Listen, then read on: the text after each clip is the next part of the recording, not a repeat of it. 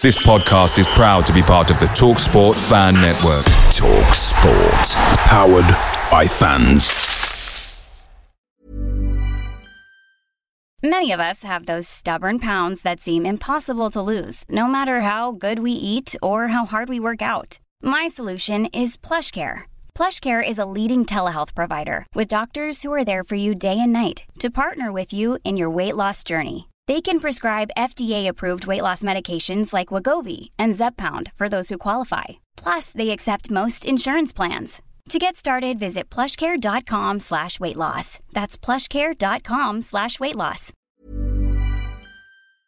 The TalkSport Fan Network is proudly supported by Delivery, bringing you the food you love. McDelivery brings a top-tier lineup of food right to your door. No matter the result, you'll always be winning with McDelivery. Order now on the McDonald's app and you'll get rewards points delivered too. So that ordering today means some tasty rewards for tomorrow. Only via app at participating restaurants. 18 plus rewards registration required. Points only on menu items, delivery fee and terms apply. See mcdonalds.com.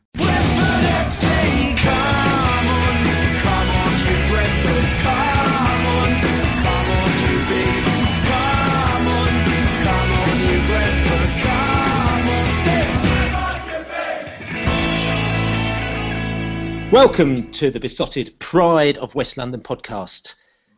We are happy bees because we got a win back on track again. We got a 1 0 win against Rotherham, who came down to Griffin Park, and uh, three points in the bag. Ground out a bit, bit unfortunate in the first half, but overall we did deserve the win. So uh, we're back on track, fifth place in the league, and we're happy bees, as I say. I'm Billy Grant, and I'm going to be chatting to you today with my mate Dave Lane. How you doing, Dave? Yeah, I'm all right, mate. I'm all right. Another another week without a midweek fixture. Um, so we, we're going Saturday to Saturday still, aren't we? So um, yeah, looking forward to Brighton on Saturday. Yeah, all good. Which is good. And I'm just wondering, anything catch your eye this week in the news, Dave? Uh, it's been quite quiet, hasn't it, Brentford Brentford wise? Well, you know, going back to the weekend, I I, I think the standout the standout uh, moments really was obviously apart from getting the three points was uh, Steve Evans' comments after the game, which were a mixture between downright fantasy and bizarre. So um, yeah, I wouldn't mind having a chat about that a little bit later on. Um, he's a colourful character, he's passionate, but um, deluded. He is right. We'll chat about that a bit later. And in the studio as well, I've got Mr. Matt Allard. Matt, how are you doing? Yeah, I'm very well, very well. Happy with the win on Saturday. Not so much the performance, um, but win was good. Nice to get something under our belts, you know. It was indeed. It was indeed. And anything catch your eye in the week, Matt? I suppose it's more what hasn't caught my eye. I've been waiting for the great sort of transfer signing, and we've not done that yet. Um, I think we, I think we picked up another midfielder, albeit for the academy squad, but I'm not sure how many more with those we can get. I think we said it every week now. It did. Well, we're going to chat about that a bit later in the show. But first of all, let's look back to the weekend. Three points in the bag, in the onion bag. We got it, so we're all feeling a little bit more relaxed. Steve Evans, Rotherham came down. They couldn't quite handle the mighty, mighty bees at Griffin Park. Three points we got. Let's listen to what the fans had to say in the pub after the game. We probably played better in recent weeks and not got results. And we, you know, but there was we created a few chances here and there. I think um, Rotherham had their moments. They were, I don't think they're a great team. I stand by that. Um, but we kind of ground out a result. The second half was a lot better than the first half. Whether or not he gave them a kick up the arse at half time, I don't know. But we came out in the second half, and I thought that we managed to move the ball around a bit quicker. The midfield just didn't have the energy it does though when Judge is playing. We really missed that today. Definitely a game of two halves. First half, very nervous. I think we didn't want to repeat the mistakes of the Ipswich game. I think that when we play well, we are almost unstoppable. We should have beaten Brighton within about 25 minutes of the first half of the FA Cup game. We should have been out of sight. If we'd applied that game plan today, the players were confident enough to apply that game plan, again, we would have beaten Rotherham and we would have been out of sight by half time. We're too nervous. Whenever we have people come to Brentford for their first game, they don't really know how to how to push the team on. We have a core fan base of four, five, maybe six thousand now that's growing, but until they come every week, they're not really sure how to get the team going in the same way as the people in the, in the Ealing Road stand, maybe. If we're going to offer these kids and these families an opportunity to come and see Brentford, it can't be a one off. They've got to come week in, week out, so that when we do grow and we do move to the new ground at Lionel Road, they know that their job is to cheer that team on, win, lose, or draw, in the sunshine, in the rain. We have to be behind the team 100%. And I think for them, they're learning. It's an education, but we need them there every week, not there just now and again. We need to offer opportunities for them to be able to afford to come every week so they learn what it is to be a Brentford fan and how it is to cheer them on. It's sad to say, but I always feel like Gray was too offside, shall we say. It was, there was too many instances of it, and it needs to it needs to knuckle down a bit more and get onside. I know this is the simplest way, or maybe it needs some support up there. Very patchy, yeah, very league, almost League Two style football. I don't think we um, we, we were, were, they were easily marking us out of the game. Um, I didn't think we were going to. We were really struggling, and a better side would have punished us, I think.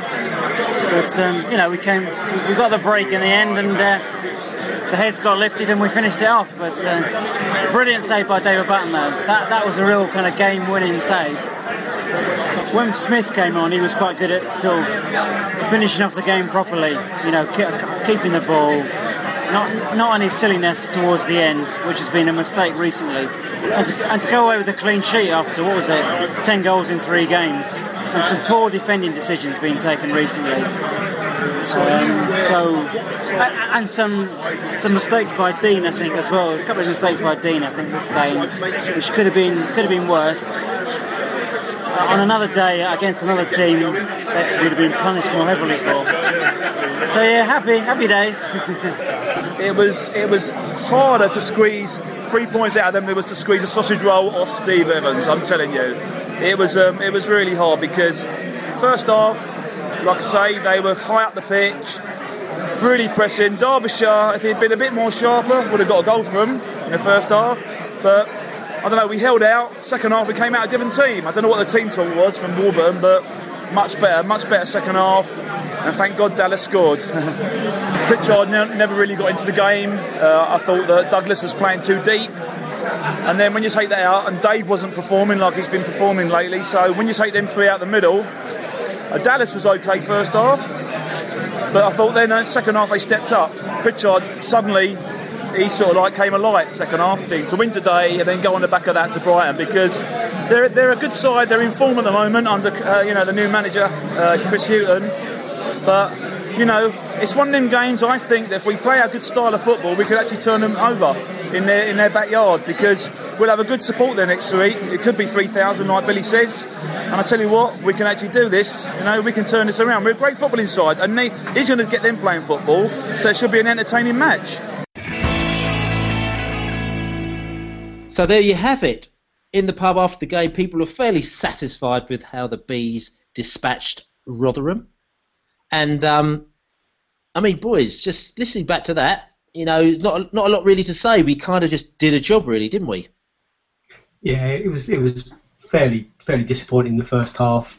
Just you know, we I think we were all hoping that we would come out all guns blazing and, and, and blow Rotherham away, but you know, it's, it's true. They, they should have been at least one, possibly two goals up. Um, we just didn't we just didn't didn't spark in any area of the pitch at all.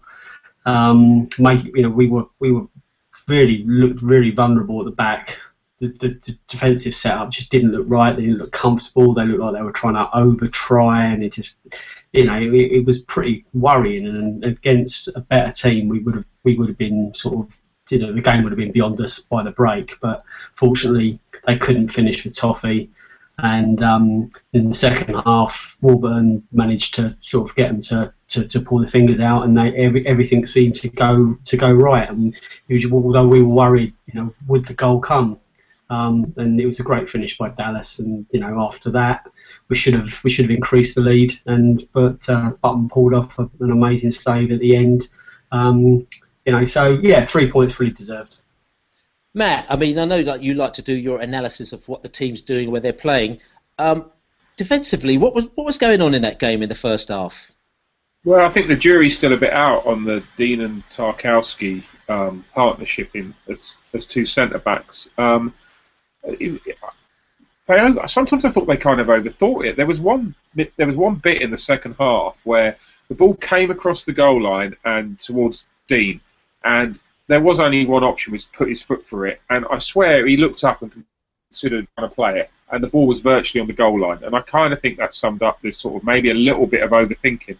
I'm not quite sure where that comes from and, and why we've got a bit of that at the moment, but it, it just didn't look that natural. I mean, according to Steve Evans, the uh, the lovely Rotherham manager, who we get on very well with, he, he, he obviously wasn't overly impressed with uh, Brentford and thought they should have won about seven or eight nil. Is that is that correct, Laney?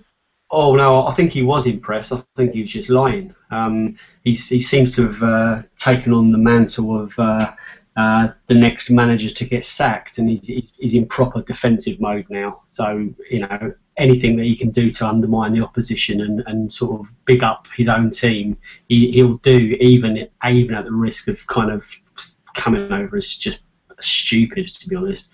You know, yeah, fair enough. His, his team sh- should have scored. The fact that they didn't was was was down to the, you know the, the players that he's picked. You know, they were Derbyshire's woeful shot was uh, was just like incredible, and um, you know some of the fans before the game in the uh, in the Beesotted video this week were saying that they, they think it was Derbyshire's last chance, and you know I, I, can't I can't see him cutting the mustard in the championship. So um, yeah, no, you know from you know you, you, go through everything pretty much he said in those sound bites, and you just like you can just rip it apart from the fact that they you know he they they taught us a football in it. They outplayed us and they dominated the game for long for long spells. You know, it just they didn't.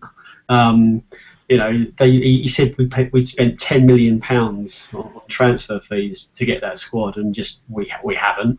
Um, you know, um, kind of even dissed David Button for, for putting off that save, saying if he was really any good week in week out, he wouldn't be at Brentford. So, you know, it was it came over as sour grapes, and um, you know, just just need to be a little bit more humble than that, I think. And you know, you, you flip that to how Warburton was.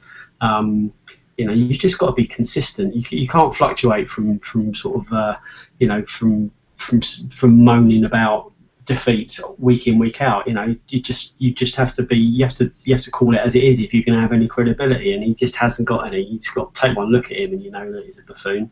We delivered this game, love it or hate it. We got the three points, but it's that old chestnut, that old cliche of grinding out a win. Okay, which we did for this game. It wasn't pretty, but we got the results. Is that a positive side, do you think, Matt? Yeah, it definitely is. Um, is an old cliche, isn't it? But you know, when you can get results when you're not playing that well, then um, when you do play well, you should get even better results. I know that sounds a bit, um, you know, simplistic to say that, but um, yeah, I, I, I, kind of, I don't know. That there was a thing like a, a Brighton fan of mine was saying how much he took that win against us because it was the perfect way of doing it. Backs against the wall, and then they scored two goals with in the last ten minutes.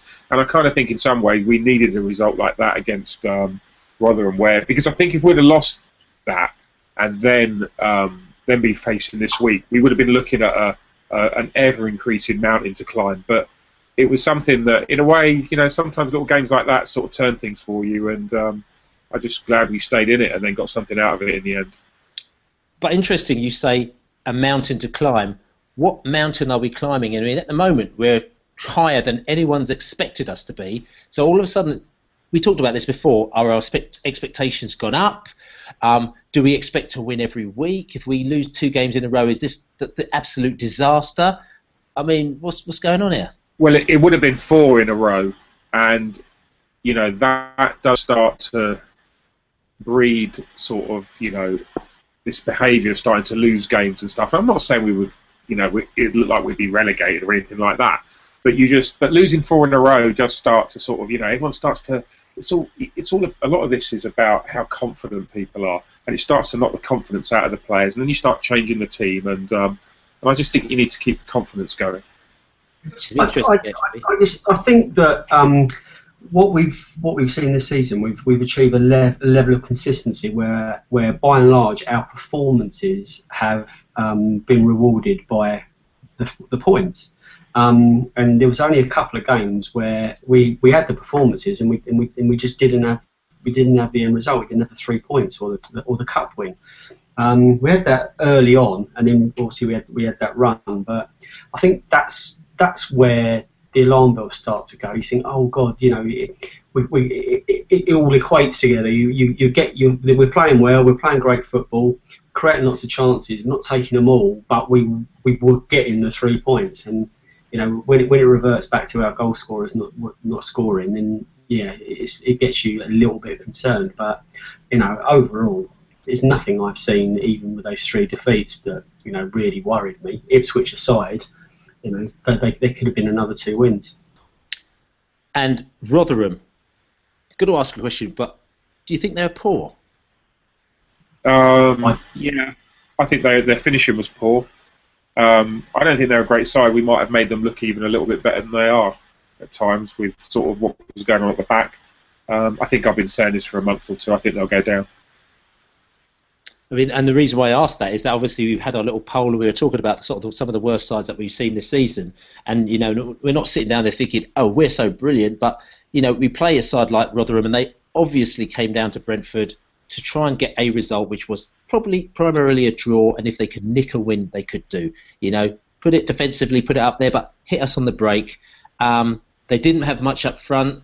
Um, second half, creatively, they didn't really have that many ideas, and you're just wondering in this division, are they going to be good enough? I don't, I don't think they are. I mean, seeing them home and away, you know, that they, they, they played well in, in, in stages, but only when we didn't play well. Um, I, I, think you know they're, they're, punching well above their weight. Um, they need to be punching above Steve Evans' weight if they're going to survive. So we're going to have a little look around what's happening at Griffin Park and around the leagues at this moment in time. So last week we heard that we lost out on the striker Jurison from Sturm Graz.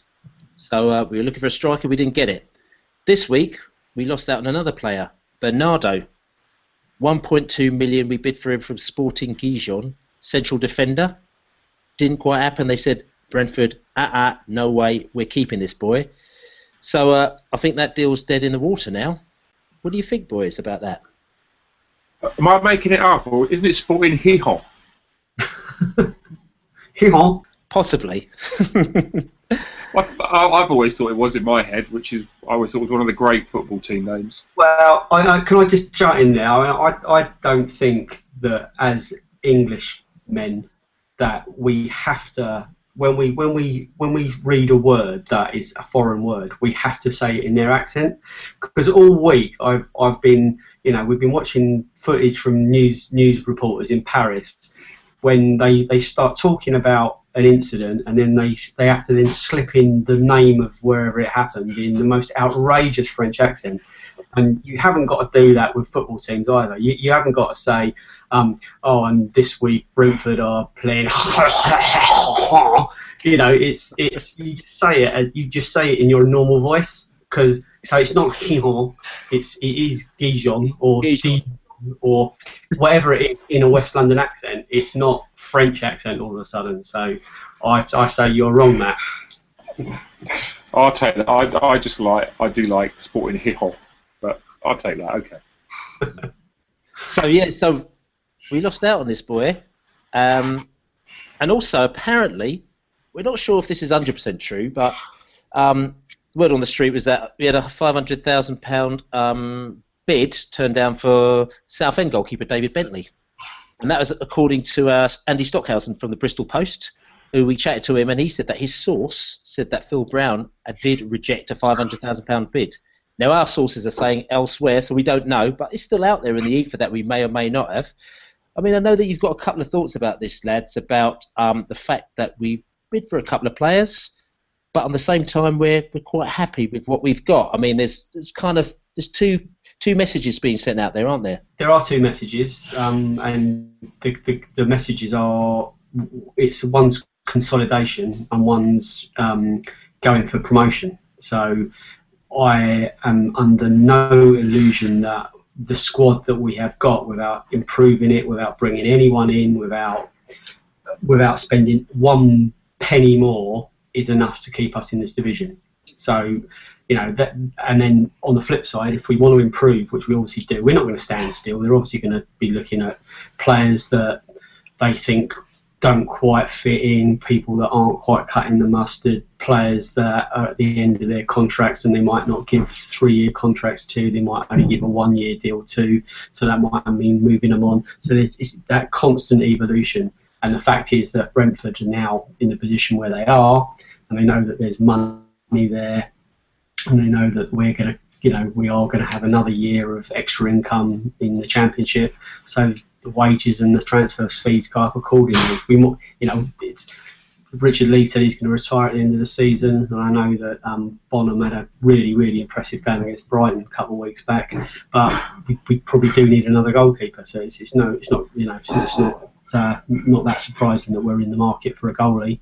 Um, it's no surprise that we are in the in the in the market for a, a centre back because you know things aren't quite right. You know they, they might be looking to move one on, um, and I'm surprised that uh, we haven't heard much much more rumours about strikers. If I'm honest, they're all midfielders. So um, so that's that's that's news that uh, will happen. And I said, you know, week before last, it's going to be a fascinating transfer window, and I think as as the as the month unfolds as well, if we if we were to win at Brighton, um, and that sort of really does have us breathing down the necks of the top two again, I think they might push out and, and, and, and spend more money than they might do if we lose on Saturday. So I think we're in a state of flux, and uh, I think uh, it's going to be a great window. Well, interesting because Mark Warburton actually said it's going to be a quiet transfer window. He said he's happy with what he has. So there's been no permanent signings at the moment now, other than McLeod, obviously, who's going to come into the side at some stage. Maybe there might be one or two loans, though. He didn't say that, but that's that's the indication that maybe there might be one or two loans. However, we do have to look at the fact that yes, we did make an offer of 1.2 million for a central defender, and we also were in very much in for a striker as well. Um, now, the question I'm going to ask you is that if we're going to bid 1.2 million for a central defender, a Colombian central defender from Spain, I mean, I mean, I don't know uh, the, the plan, but he's not going to be sitting on the bench or he's not going to be playing for the development team, is he?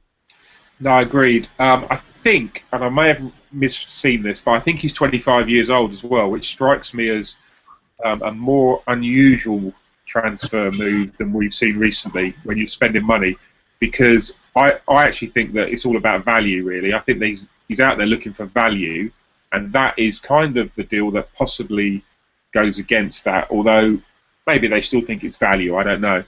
Um, that, that, that one, yeah, that does suggest that there's going to be some movement elsewhere because I think you've also got the, um, the FFP thing sort of hanging over us to some extent. So I don't know whether there's a question of do we need to be sure we're going to move somebody to bring people in and stuff like that. I'm not. I'm not so sure. Um, yeah, it just it just goes back to the the, the same point really. Is um, you know, it's, it's, whether the ambition this year is is to consolidate ultimately, or is or it is to actually go for gold and, and, and go for promotion. And at the moment, we're not quite good enough to, to, to, to go up automatically. Um, I don't think on, on, what we've seen. I think potentially, you know, we're we're we're stylish, we're we're a very promising and um, and very positive team, but we're not we're not top two. Um, I think we are top six from what I've seen, but I don't think we're top two. To get that top two place, we are going to have to be really clinical in front of goal. And I just don't. I'm not sure whether it's the style of evolution that that, that Warburton's. You know, he, he doesn't he doesn't seem to be that cut and thrust ruthless where he will drop Gray for not for not for having a couple of couple of poor games um, and and bring someone in. I think he, he I think it looks like he's happy for, for people to keep their place in the team and learn and, and, and grow in confidence and grow in experience. So that doesn't really show does doesn't signal that we're going hell for leather for promotion this year. I think if it happens, it'll happen, but it's part of part of the, the, the team's evolution rather than um, just just just chucking money at it and uh, and, uh, and and going for it. I, th- I think I think there's that we're, caught in between two things, but I, I, I trust I trust the way that Warburton's nurturing the, the squad and the players and, and and us as a club. To be honest, uh, the fact is that you know we're doing all right at the moment. We're fifth place. We've yes, we've been making defensive mistakes, but we've still been winning and you know to a certain extent drawing games. We've been getting the results that we've needed. The problem that we've had is in scoring goals. We're scoring goals, but we need to score much more goals, and also our goal difference isn't great. So, in that respect, you would have thought that the main, the absolute main priority is going to be a goal scorer. We've talked about that before. You know, if a, if a defender comes in to actually kind of work with what we've got already, that is another thing that goes into the pot. So the fact is that if this goal scorer comes in, it means that we're going to be very much in the mixer. I know we've talked about our contacts up north, up in uh, Liverpool, have said that you know there's a possibility that Conor McAleny may come back, and we talked about this a little bit last week. If something like that did happen, because at the moment now we we are light up front. If Gray goes, we got nothing else. But I think if something else like that had happened, do you think that that would actually give us the boost that we need? I think if we bring if we bring the right guy in, um, it will give us a boost. I I think the worst thing we can do is go out and spend money on, for one, you know, another Prosvitz or something, someone that isn't a fit, another panic. Um, so that would be my big concern is that we sort of, you know, get to the end of the transfer window and we panic rather than do something sensible. I think ultimately probably a loan deal is our best option now because I'm sure we had people we were lining up um, and it just hasn't quite worked out.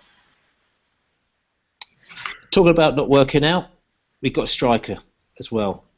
Very, very promising young striker, Montell Moore. There's news of him this week that he's probably looking like he's going to go on loan to Midtjylland, which is uh, Matthew Benham's team out in Denmark, who are number one, top of the Super League up, up in Denmark. Um, part of the reason why he's not obviously not getting game time here like he'd like to. Um, he looks like he may have got in a little bit of a pickle down here. We're not going to talk about it too much because uh, it went to court and he's pleaded not guilty to handling stolen goods. So it's going to go to trial. And as they say, uh, innocent till proven guilty. So let's leave that aside. But obviously, he's in a bit of a pickle over here. So maybe the clubs thought it might be better to remove him from the UK, get himself a bit of a fresher head, and go over to Denmark where he may or may not get some games, but also play with a very professional team who are top of the league. Um, good move, do you think, Montel?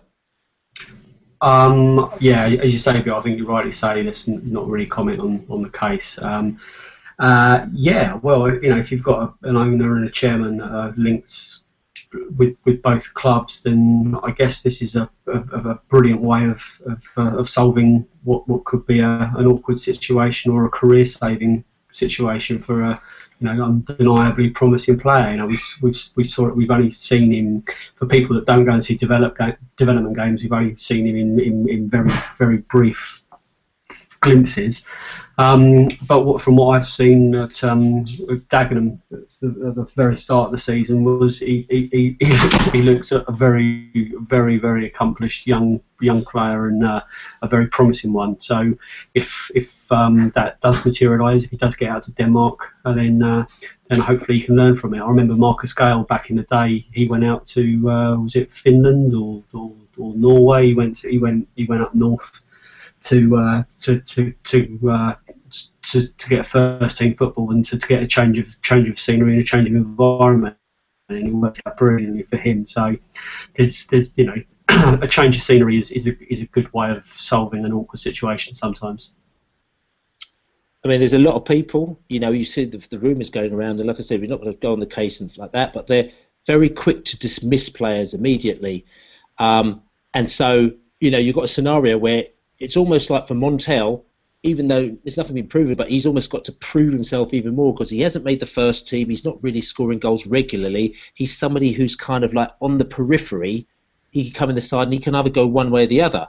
But already now he's having to prove himself because he's not really in the limelight. So I'm just wondering when you've got a move like this because you're away from the pressures of your own club, he now has to work even twice or three times as hard to actually kind of really now make a mark. So almost like that he could impress people back at home. You understand what I'm saying? I mean, a little bit like you know when John Bostock came to Brentford, um, and he came to Brentford off the back of you know I think it was Tottenham. He came down and uh, we sent him back after about three or four weeks, didn't we? Because he just wasn't doing the business. He just didn't quite give the right attitude. He didn't really muck in. And um, Harry Redknapp at the time gave him a right old going over. Said, you know, I send you to these clubs, and I really want you to just go and them to come back with glowing reports, and you don't do so. You know, I'm just sort of mentioning this fact because I'm just thinking that he's got a real opportunity now for him to go somewhere else and for people to actually say, tell you something, this player's wicked. He's really working hard. He's trying real hard, and uh, and for him to come back to Brentford and, and, and start knocking in some goals for us. And you think? If we, if we didn't, if we hadn't gone up last year, it would have been a really amazing season for Montell. I'm, I'm absolutely sure he would have been he would have been sort of part of the, the, starting eleven probably week in week out in League One. You know the fact we've gone up to the Championship and we, we you know it's very difficult to give first team first team game time to, to players who don't 100% deliver you know consistently. Um, you know it's it, unfortunately you've got a it, it, he's probably better go and get first team football somewhere else um, and you know come back come back on the top of his game rather than try and learn his game um, in substitute appearances. You know, it's why Jake Reeves ultimately was moved on. I think you know you get a few, you get a few opportunities as a football player. He's probably had one. Um, this is probably his second. So you know he's out of the firing line here, isn't he? He's away from everything else. He can concentrate on football um, in a period where, you know, if he was sort of still in, you know, around Brentford, he's got all this other stuff going on in his head. But this gives him the opportunity to concentrate on football for a few months, get playing some games, um, and um, and maybe learn some new things about both football and about himself. And talking about strikers, let's just have a look at uh, one of our championship neighbours, a team that came up from Division One, Wolverhampton Wanderers we heard the other day that they actually signed Benik Afobe from Arsenal in a roundabout way because he was actually playing for MK Dons, aka Franchise FC. He was banging in the goals for them, scored 19 goals for them this season. I mean, this one came a bit out of the blue because you sort of think this guy's banging in the goals for franchise. All of a sudden, Wolves have come in, put a couple of phone calls into Arsenal. They've said, "All right, you can have him." Apparently, two million pounds they bid for him. He's now off to Wolverhampton Wanderers. Did that surprise you? Is it a bit out of the blue, that one, boys? Do you think they've got a bit of a move on there? From what I've seen, I think they have. Um, you sort of wonder why we wouldn't be into that, maybe, but maybe two million is too much to spend on a player. Maybe we've, you know, we're going to spend X amount. I don't know. Um, it, yeah, they've kind of pulled another one out of the bag in some respects there, I suppose. I, I always wonder quite what you get with um, Arsenal cast-offs or Arsenal uh, youth players when they drop down a level. Um, you know, we, had Chukwuemeka Akpom, Akpom last year um, and Jon Toral this year um, at Brentford. Um, I think if they can if they can play for another club as as well as they obviously did at Arsenal in the in the reserves or the B team or the or the um, or the development squads, then, then you know you, you're going to get a, a, great player. But I, I just I just you know you, you, mentioned Bostock as well, Bill earlier. There's always examples of, of players that feel they sh- they should be um, with with their parent club, and they really do struggle to acclimatise to to you know, with attitude and um, and sort of like sometimes the, the, culture of moving away from London to uh, to to some of these towns. So you know, yeah, I think two million quid for a for a for an untried or a reasonably untried um, player in, in, the championship is, is is is a is a lot of money. Two million quid. That's a that's a that's a big fee bill. It is a big fee, but interestingly, I mean, there's a couple of things I'd say. First of all, for me, uh, Jackett, he pulls out a little move. Last exactly this time last year,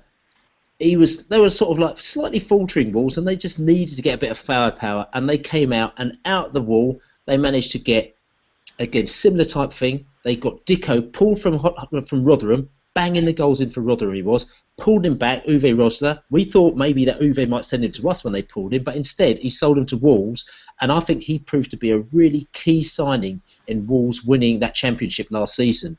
They've done exactly the same thing this year, where they pulled a striker who's banging in the goals again for another team, proven to a certain extent at a level, and they've put the money in and they've taken him. And I, I just personally think that could be a bit of a move for them, which actually may see them move up a level. And second thing, you're talking about him and being relatively inexperienced. Actually, I know he's been at Arsenal, but he's actually been on load loads. He's been at Huddersfield, 28 games for Huddersfield, three games for Reading on loan, 20 games for Bolton on loan, five games for Millwall on loan, 12 games for Sheffield Wednesday on loan. Then he played 30 for a franchise, um, which he scored 20 goals. So he scored 20 goals in 30 games. It's, you know, it's more than a goal every two games there. Um, that, that, that, that, comes across as unsettled, Bill, rather than you know, yeah, he's got a few, few here and a few there. So it's, it, you know, he would have spent longer, surely, if it was if, if these moves were working out well. No, possibly, but again, maybe what I, I, again I don't. I'm not saying this is the right thing or the wrong thing to do, but you know, maybe he's like if you talk to him like Chuba Akpom, Chuba Akpom head to Brentford and Coventry, and those two haven't worked out for him. He did Huddersfield, Reading, Bolton, Millwall, Sheffield Wednesday before he went to franchise where he scored 20 in 30 games. Now, what happens with, I think, with a lot of these players, they come from Arsenal, they think, yeah, I'm Arsenal, I'm Arsenal. I ain't going any lower than the Championship because I'm just Arsenal. I mean, I want to have a Prem team. So they go to Huddersfield and he gets 28 appearances but doesn't do anything. Then he goes, oh, I'll go to Reading now. And he keeps, every team he had was a Championship team. Huddersfield, Reading, Bolton, Millwall, Sheffield Wednesday. It's only when he dropped down to Division One, he was obviously maybe able to find form, be able to find himself properly. You know, so eventually that's when he found his form, and that's when he got the big move. So. Or you could say he's a good League One player and he's not a Championship striker. You could see, you could read that both ways. You could do, and we, we, won't know until we see what he does over the next well, two or three years because he's got obviously a two or three year contract and maybe he might need, still need time to develop. So it might take him two months, three months, six months, a year, 18 months. But, you know, they've got him for two, two mil. And if he comes good in a year and a half's time, he's going to be worth 10 mil. We, we, we will see anyway. You, I mean, going back to strikers, and um, we're saying how, how important goals are at this level. You know, you, just looking at the league table, there's only out, out of the top seven, there's only one team who've got a positive goal difference. Um, so Brentford's Brentford at being plus six is is ten goals better off than Wolves, and Wolves have got those two landmark signings from from from League One that took them to the title. So, you know, I, I don't think our I don't think our goal scoring is is that awful. Um, you know, there's I I I I'll have to call up the, the league tables from this time last year and the year before to see if is unusual. But to see to see everyone in minus territory from eighth place down, apart from Blackburn, who were just plus one, is pretty extraordinary. So there's, there's either some terrible defending going on, or there's not a lot of goals around. So um, it's a it's a it's an odd league in terms of that, and obviously the, the managerial merry-go-round that seems to never end. Talking about managerial merry-go-round, it nicely brings me to this as well. We've had yet another sacking in the championship this week, and this one sort of came a little bit out of the blue, only because he's been in the he's only been in the job for about three or four months. Bob Peeters got sacked from Charlton. Um, but a bit of a strange setup going on with Charlton. Obviously, they brought in Mr. Roland um, Roland Duchâtelet, and he's come from Standard Liège, the Belgian, and he's tried to change things around. He sacked Chris Powell, said, I'm going to change things, change the ethos around at Charlton. And it just, it just, just doesn't seem to be working right for him. I think they've had four managers in the last 10 months, which is completely and utterly ridiculous.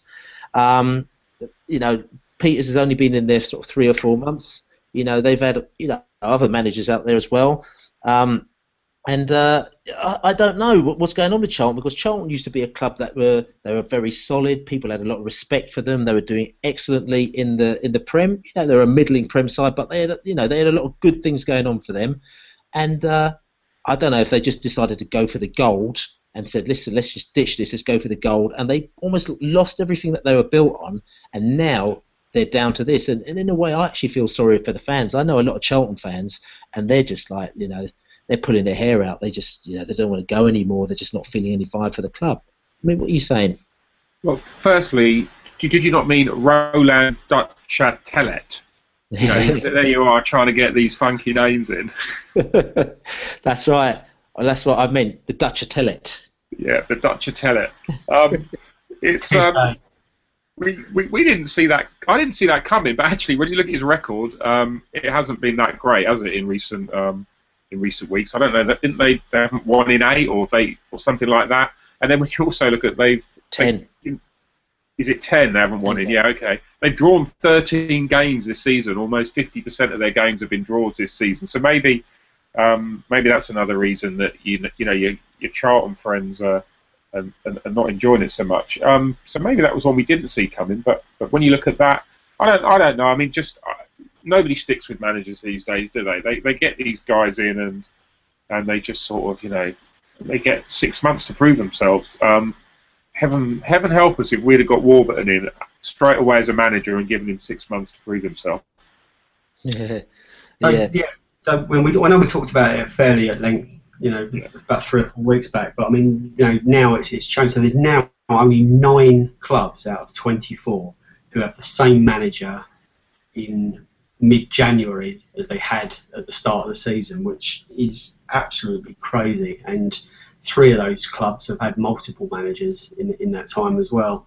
Um, so there's Bournemouth, Derby, Ipswich, Middlesbrough, Brentford, Sheffield Wednesday, Blackburn, and Millwall, who are the only clubs to have the same manager. They did at the start of the season, and you've got to say surely that Millwall is Ian Holloway. He's got to be on. He's got to be on very, very shaky ground there, down down in South London.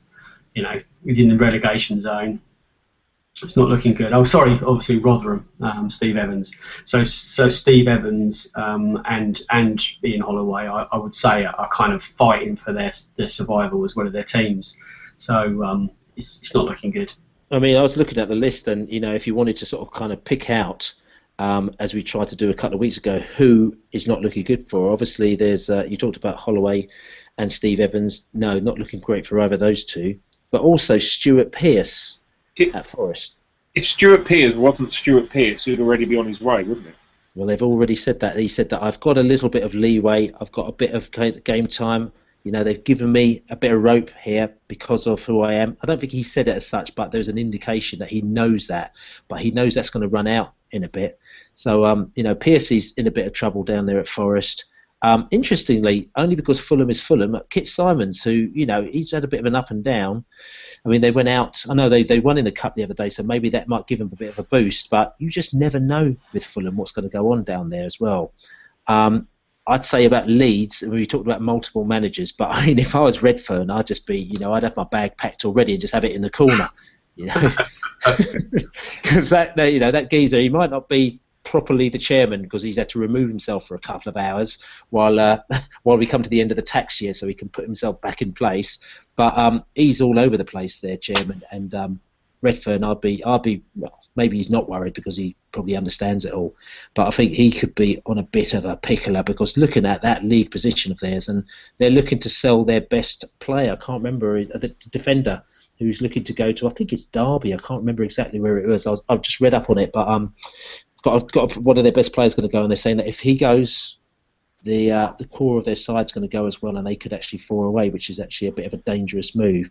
But coming back to this whole thing, Wigan, oh my words! If you ever look what's going on down at Wigan with um, with uh, Malky Mackay, to say Morky Mackay. I was going to actually, I was just literally going to say a Morky Mackay. So you know, it's it's yeah, there could be another another another change. I, I'm serious. They they they want him out. They he, he is in all sorts of trouble down there. The fans don't like him. They think he's completely clueless. It's actually got to the stage where the fans in Wigan are kind of lambasting Rosler going and they're saying, "Oh my God, you know, at least Rosler was a thinking man. He wanted us to play proper football and blah blah blah. And we didn't give him the right time, and now we've got Malky Mackay. This is a nightmare. He's got absolutely no idea. So I'm thinking, cool, blimey, these guys are in all sorts of trouble there. And uh, as, as as one manager told me um, the other day, he said that is a um, I can't remember exactly what he said, but he says it's sort of like a sort of cr- like a crackpot bin um, down at Wigan. Um, what's going on down there is just it's just he just said it's just absolute madness. Um, and you know, I feel sorry for the fans because you know, a small club like us, and uh, they've got a chairman who obviously played a lot of money in at some stage, but it's obviously gone terribly, terribly, horribly wrong. Are we the league with the most bonkers chairman then? it's, it's, probably, it's, probably that, uh, but it's, it's, just, and obviously it's, it's probably a, a, very sort of uh, unique set of circumstances that's, that's, made it happen. But you know, the, the, underlying the underlying pressure is to to survive, not go down, and for for the certain clubs that have been here and spent a lot of money um, trying to go up is to actually go up. You know, um, I'm sure Brentford and Bournemouth are the fly in the ointment of, of a lot of managers and chairmen. They got, you know, they're looking at, uh, and I've said this a couple of weeks back as well. It's, you know, they're looking at what, you know, these guys are doing this with this budget, and I've given you all of this, and we're we're not, you know, we're bumming down the bottom of the league. You know, it's not helping them. Um, we we we Brentford and Bournemouth have probably been responsible for probably five or six of those sackings just by a bit, just just by the fact that we've had good seasons and they haven't. So um, uh, uh, bringing it uh, bringing it back to Charlton, actually, I just want to talk about this guy Luzon because Guy Luzon's come in. And uh, I mean, if you don't know much about him, he was uh, the ex-manager of Standard Liège. He actually won the league with Standard Liège last season. They had the best defensive record on the league that season, and they're all very happy. This season, uh, they didn't have such a good start to the season, and uh, they they went down to about 12th. They played a game, can't remember who the game was against, and the fans were so unhappy they rioted. I think the game was actually called off, um, and uh, he got the sack immediately after that. I think they were scared. They thought, oh no, this is a this, this manager instigates riots, so we can't have that. And uh, this is his first team since uh, she's been sacked from uh, being manager of Standard Liège. Um, and the and the word on the street is quite a lot of the the Charlton players are actually frustrated with him being employed because they wanted to have somebody who's had more experience of uh, managing at championship level or even at English football. So he's already gone in, and again we got that scenario where he's going to have to prove to the players and try and win their uh, their respect. And uh, in a way, he could be in a bit of a hiding to nothing there, don't you think? Uh, just go just go back to that turnaround to win the champ. If a manager wins the league, the National League, and they're rioting to get him out by mid-October of the following season. Um, they're people with sort of, you know, that maybe they're people that should be applying for chair for chairman of championship clubs or something. I mean, this this Belgian experiment would be really interesting because obviously, you know, a year ago, probably not quite so much, you know, a year on, but you know, it was a, it's a golden generation for for Belgian talent, and um, to to to see a kind of an experiment within the, English pyramid would would would have been would, would be good if it was successful. But um, it uh, what's happening at Charlton's pretty average, isn't it? Really, if you compare it to what's happening at Brentford, they seem to be uh, they seem to be light years behind our setup and, and what we're what, you know what we're trying to do. You know, and I know Charlton they had, a, they had a solid start to the season. Let's not forget they were unbeaten for about a million games, weren't they? Um, so it's only it's only it's only recently where they've you know the wheels have come off a little bit. So I, I, I think Peeters has been a little bit hard done by there. You know, it's um he wasn't he wasn't doing a terrible job and uh, it's just it's just in the aspirations. You know, it's whether they whether whether they see themselves as you know, deserving to be in the in the Premier League. You know, that we we've got those kind of situations to deal with in, in, in future years. It's kind of where we see ourselves, where where we feel we deserve to be, and there's there's teams in this division that feel they deserve to be in the Premier League, and then that brings a set of set of problems all of their own. But it's interesting as well. You talk about Peeters. He said, and he, he obviously knew this was coming. He said when Luzon was sacked at Standard Liège, I knew I had to be careful. So he obviously knows the thinking of their owner. Like he's thinking, ah, here he goes. He's been sacked at Standard Liège. My job's already on the line. So, um, I mean, I would actually probably like to throw Guy Luzon into the sack race pot already. I know he's only been in for a couple of days, but I think that his his time's got to be limited.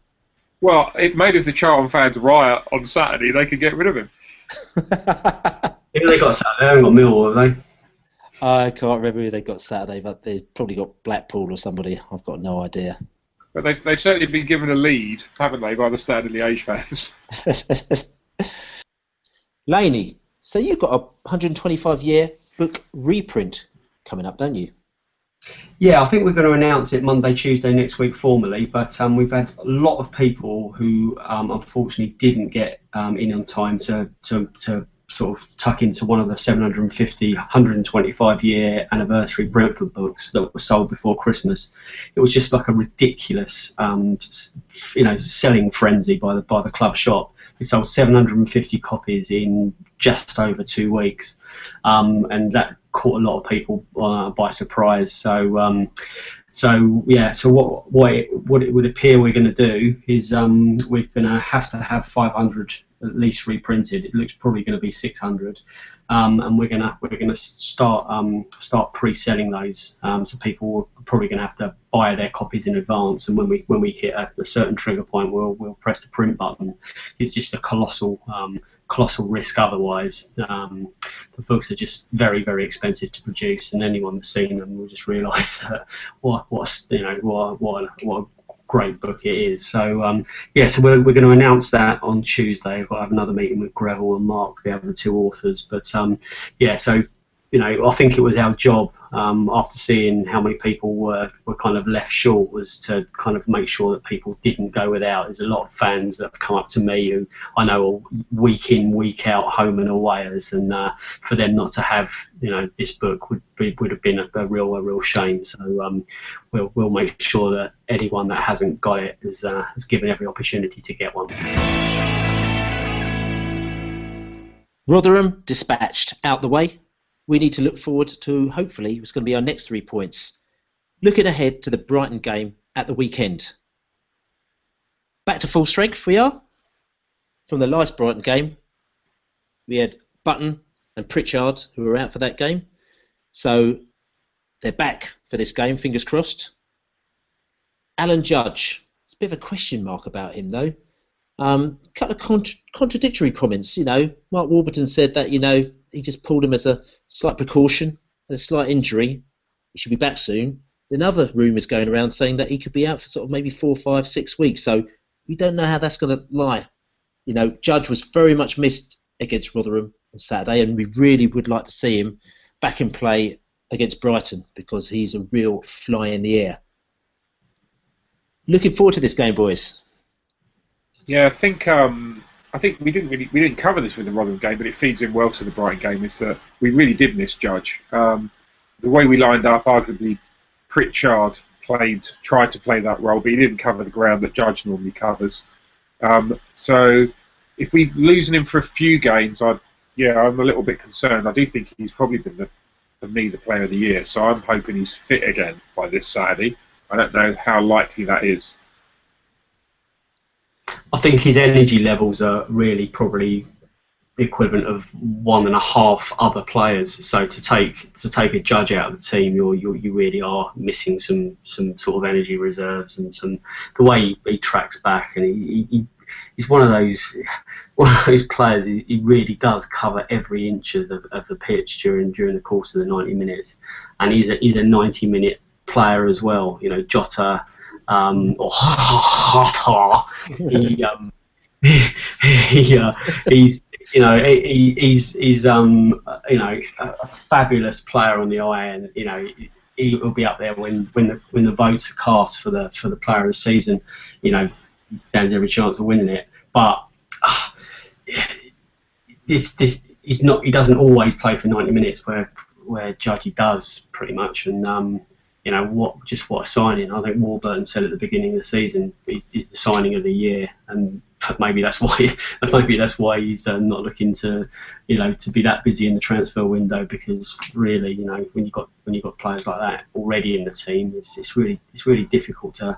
You don't want to be don't want to be taking too many risks and, and, and spending silly money on, on, on things people that aren't proven yet. And you know, one other thing is also Douglas. Um, the last couple of days, he's probably been slightly below par, has he? I mean, and again, you know, some people are wondering whether or not he's carrying an injury. Um, he st- seemed to have sort of slightly lower energy levels than he did from, you know, maybe back in the last year. I mean, speaking to one of my friends, he said, "Look, you know, Bill, it's mid-season now, and you know, the players they get tired. You know, they get absolutely knackered. They're tired. They played a lot of games, and it's quite hard." Um, and you could also see, you know, why certain managers like to use the rotation system because they try to sort of free the players up to give them their little bit of recharge and put them back into the side. But yeah, D- Dougie's just been a little bit, you know, just a little bit under the weather, though, isn't he? I, I think he has. Um, I think on Saturday we probably noticed it more because Judge wasn't there picking up the pieces. But may, or maybe it's a bit like the um, the 2000 and let me get my years right, the 2012-13 season where to, I think right towards the end of the season, um, he picks up an injury. And I think I think he didn't play the last couple of games, or he came off after you know half time or something um, when we got into the playoffs. And um, and he's, he's reminded me a little bit of that. He just look doesn't quite look at the races at the moment. Um, and I always thought that that was partly what caused us, um, you know, what stopped us getting promoted that year, as much as penalties, etc. Um, so yeah, I think he's a little bit below where he has been, definitely. I think, think he is carrying a knock. Yeah, um, he, he's not he's, he's not quite as influential as he has been, and which just shows you again what a, what a great player he's been. So uh, you know when you, when you notice you notice where you know two or three percent or five percent of, of off of his normal performance levels is uh, you know he's, he's, you know he's really that noticeable. So um, you know I, I still think he, he needs to he needs to be in the team at, at all times. It's, uh, it's better it's better to be with a 95% Dougie than no Dougie at all. Do you, and, do you think that possibly that um, with when Dave plays as the holding player that, that that's more of Douglas's sort of natural position, and when he gets pushed forward a bit, it's not quite as um, you know not quite his position. Um, I think I mean, I saw Dougie played, uh, you know, earlier when when he was doing the marauding, where he was actually, you say, pushed forward, but he was actually up the front. He was at the back. He was all over the place, and he, I thought he looked really dangerous. You know, when we're talking about was it September, October? He he scored a few goals. He was marauding up front, and I thought, you know, we, at that time we thought, oh, this is brilliant. You've got Judge buzzing around in the middle there, and then you've got Dougie going up backwards and forwards, backwards and forwards, like you know, and that was a great moment. But you know, that's that's what I say to you. You don't you don't know whether or not at the moment now you just sort of think, oh, after doing that week in week out, you're just knackered. Well, you know, he almost scored Saturday. He, he was within he was within a toe away of, of knocking it into an empty net. The ball came, the ball came across, and the, and the, and the defender literally, literally, I don't know how he did. He just just just managed to clear it. Um, and you know, Dougie ended up biting the net. I think he, I think he did. He was just so frustrated that he'd made the run, he'd found that extra couple of yards, and the, the ball was almost perfect, and the defender just, just nipped in and, and took it off his toe. So um, he's still he's still making those runs, but it's, it's, like, it's like a lot of things with Brentford in the last last two or three weeks. That that the the that little bit of luck, that ball coming coming to the right person at exactly the right time it's not quite been happening. So, you know, it's probably a couple of factors there. And 2,800 tickets roughly bees are sold for this game, which is uh, it's going to be an absolutely fantastic away support. You know, it's out of London. It's a bit of a road trip. Lots of people doing weekenders and everything like that down there. But 2,800 bees, you know, slightly short of the 3,000 that Fulham did, but I think they managed to wangle a few by threatening to go into the home end. And I think Brighton actually leveraged a few more tickets to make sure that didn't happen. But you know, considering you know the amount of home support that we get, um, don't you think that's pretty pretty healthy numbers? I think it's really impressive, actually. Um, if you'd have asked me how many I thought we would take, maybe just over two, something like that. Um, I, I, think it shows how much the team have caught everyone's imagination. You know, you know, for that amount of people to be going to an away match, maybe if more tickets were available, we could have sold more. Maybe if they went on sale earlier, we would have sold more. Um, so I think it says a lot for for the sort of the general feeling around the club at the moment. Think it's, it's staggering, really. I mean, you know, that's that's a quarter really of uh, of, a, of a home of a home game to, to take that to a, to an away game is, is, is incredible. But you know, you, you look you look through uh, the whole the whole of the the fixture, the away fixture so far. It's, it's you know it's just been it's been amazing. The numbers that Brentford have taken. I know, yeah, clearly our first season back at this level, and if you if you're gonna if you if you're gonna not miss a game all season, this this is the season not you know to do it. Um, but um, you know, and we've got some amazing games to come still. There's, there's games that you know we've got Birmingham and we've got Norwich. We'll be taking quite a few. Um, Ipswich, I'm sure, we'll take a load to. Derby, we'll, we'll probably take a load to. Um, and obviously, we've got Fulham, uh, Leeds. Um, you know, we, we're going to be taking Reading. You know, we're going to be taking big, big away followings to all of those. And I wouldn't surprise me if we, we're going to surpass, you know, a, a 4,000, 5,000 away game. It, it, might be Reading. Hopefully, it'll be the Reading match because there might be something riding on that. And um, you know, we'll probably be able to get as many tickets as we want because Reading fans won't be selling that game out. I think it'll be the Fulham game will be the one where we'll be looking at a sort of uh, definitely over 3,000, could be a 4,000 away following for that one, which would be quite interesting, seeing as it's uh, 7:45 at night on a Good Friday. So I think everybody be up for a bit of a bit of a long day out that one. You know, but, you know, but listen, that's Chris Hughton's first home game. This is, and uh, so it's a bit of a homecoming for him. They reckon it possibly could be the record crowd of the season. Probably not pushing the, the record crowd at the stadium, but the record crowd of the season, which was uh, I think it was about 28,000, is the record crowd of the season. So it'll be a bit of a buzz down at Char- uh, down at Brighton. But um, they actually played Charlton last week, and they beat Charlton last week, if I remember rightly. Um, friend of mine, Charlton friend, he watched the game, and I said to him, "How were Brighton?" Because they beat us, and we're a bit worried because we're playing them next week. He said, "The game was played out by two poor sides." He said.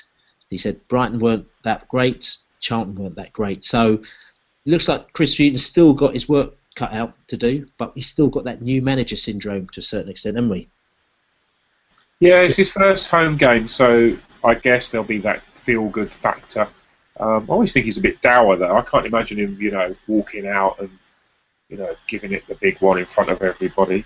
Um, they weren't that great though when we played them either. So, you know, hopefully that he's not. He has still got his work cut out. Maybe he'll try. I don't know whether he's going to settle with what he's got or he's going to keep trying something different because maybe if the performances aren't that great, he'll try something else.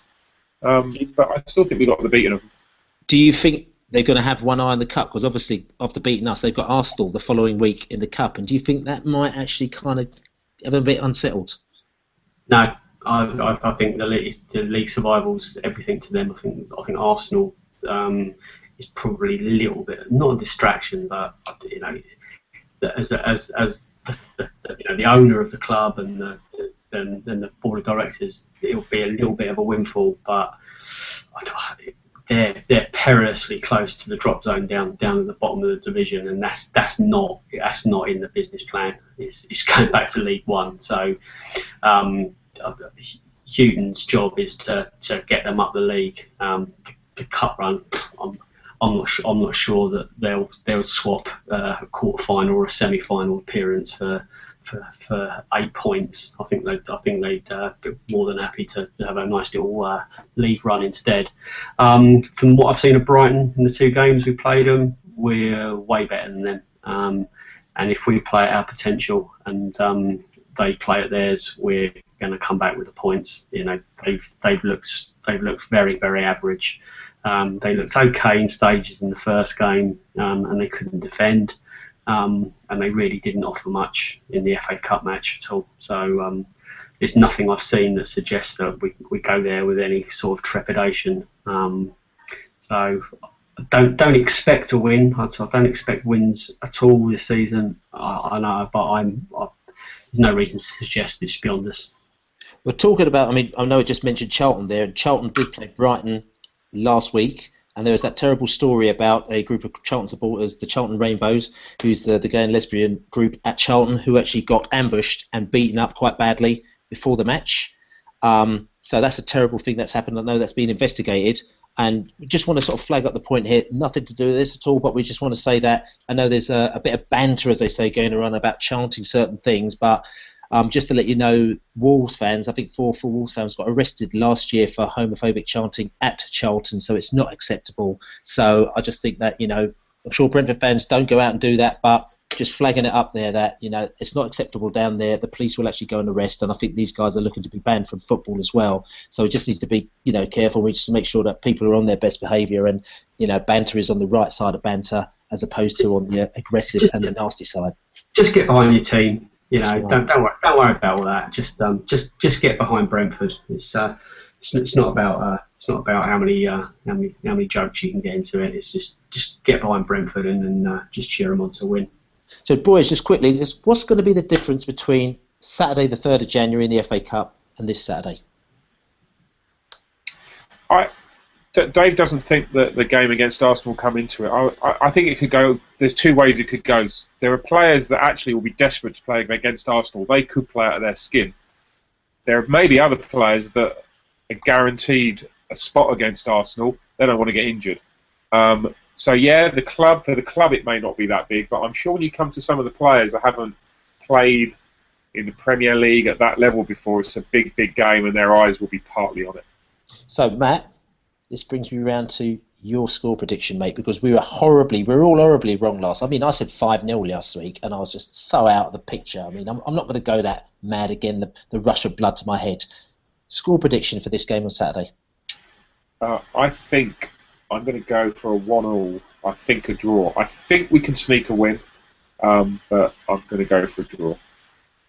Mr. Lane. Well, Mr. Grant, I am going to go for Brentford win, and they will win by three goals to one.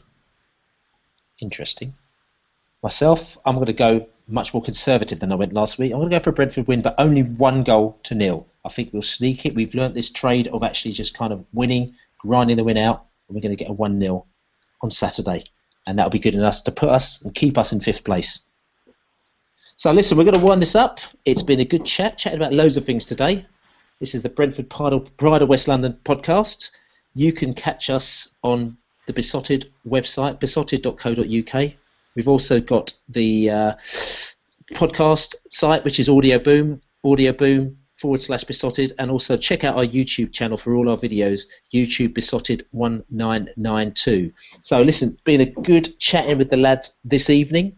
We are looking forward to our weekender in Brighton. It's going to be a right laugh. There's going to be Brentford fans everywhere. They're going to be in every nook and cranny.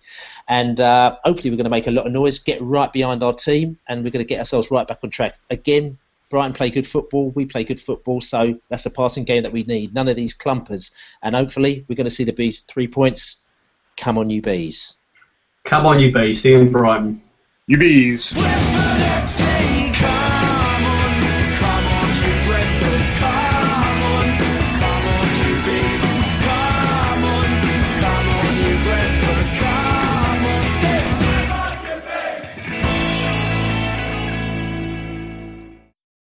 Days are great, but there's nothing quite like playing at home. The same goes for McDonald's. Maximise your home ground advantage with McDelivery. Order now on the McDonald's app. At participating restaurants, 18 plus serving times, delivery fee, and terms apply. See McDonald's.com.